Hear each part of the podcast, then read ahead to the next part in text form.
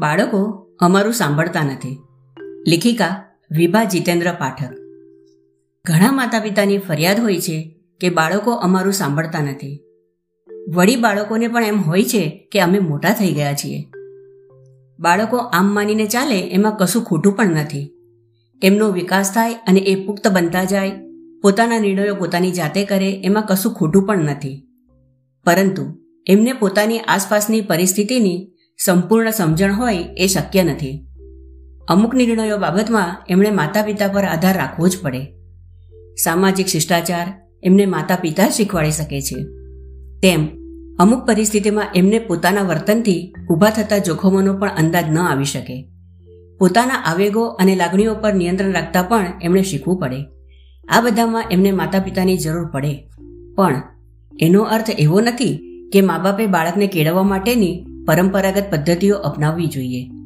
બાળકો પાસેથી પોતાનું ધારેલું કરાવવા માટે એમને ડરાવવા, ધમકાવવા, મારવા કે ચીસો અને બરાડા પાડવા એમને સજા કરવી, આ બધી રીતભાતો હવે જૂની થઈ છે. કડકાઈને બદલે પ્રેમપૂર્વકના આગ્રહથી એમની પાસેથી ધારેલું કામ કઢાવી શકાય. ધાક ધમકી અને મારપીટથી તો કામ ન જ ચાલે. તો માતા પિતા તરીકે આપણે શું કરી શકીએ? પ્રથમ તો ઘર્ષણનો પ્રસંગ ઊભો થાય ત્યારે બાળક સાથે વાતચીત દ્વારા રસ્તો કાઢવાનો વિકલ્પ અજમાવીએ. એને વિશ્વાસમાં લઈએ. એની રોજિંદી પ્રવૃત્તિઓનું એને આયોજન કરતા શીખવીએ. દરેક કામની સમયમર્યાદા નક્કી કરવાનો એની પાસે આગ્રહ રાખીએ. અલબત્ત, આ કામ અપાર ધીરજ માંગી લે તેવું છે. પોતાના દિવસભરના કામોનું આયોજન પોતાની જાતે કરવા માટે એને પ્રોત્સાહન અને સ્વતંત્રતા આપીએ. માત્ર જરૂર લાગે ત્યાં યોગ્ય સૂચનો કરીએ. તમારા હુકમને એ તાબે નહીં થાય. ઉલટું સામે થશે. એને જટ મોટા થવું છે. પોતાની સઘળી જવાબદારીઓ પોતાની મેળે સંભાળવી છે. એના કામમાં કોઈ દખલ કરે એ એને પસંદ નથી. આમ કરવાથી એ ચીડાય છે. એને બદલે એને સમજાવટથી અને યોગ્ય રીતના સંવાદથી કામ લેવામાં આવે તો એ સહકાર આપે છે. બીજી મહત્વની વાત. તમે જો સંયુક્ત કુટુંબમાં રહેતા હો અને તેના દરેક સભ્યની દિનચર્યા નિશ્ચિત હોય, તો કુટુંબના બાળકો પર એનું સારું ઉદાહરણ બેસે છે.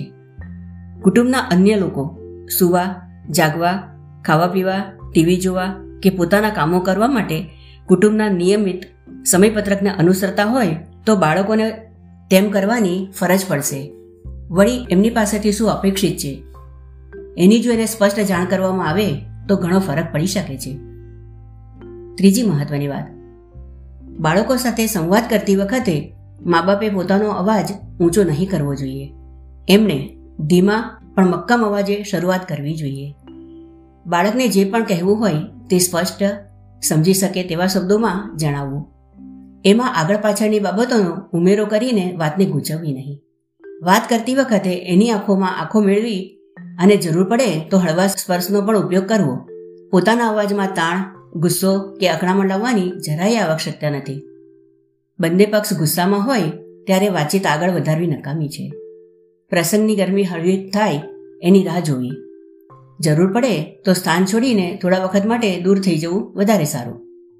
બાળકનું ઉશ્કેરાટ શાંત પડ્યા પછી એને પણ પોતાની ભૂલ સમજાશે અને તમારી વાત સાંભળવાની તૈયારી બતાવશે.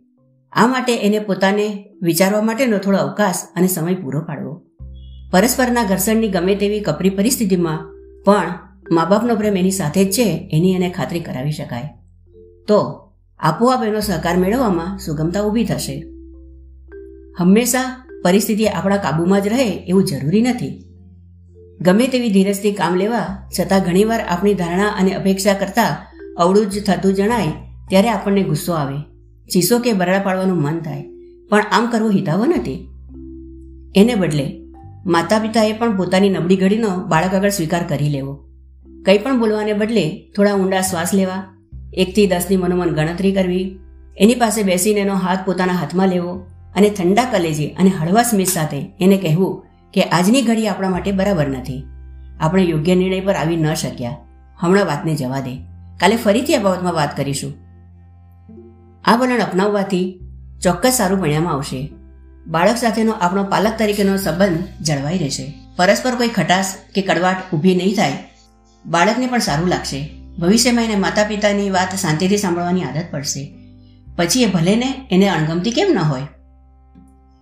એને જાત પરનો કાબુ શીખવવો હોય, એની જવાબદારીઓનું ભાન કરાવવું હોય, એના જીવનમાં નિયમિતતા આણવી હોય, સમસ્યાઓ ઉકેલવાની કેળવણી આપવી હોય, તેમજ સ્વસ્થ જીવન ગાળતા શીખવવું હોય, તો દરેક મા બાપે આ માર્ગ અપનાવવો જ રહ્યો. અસ્તુ.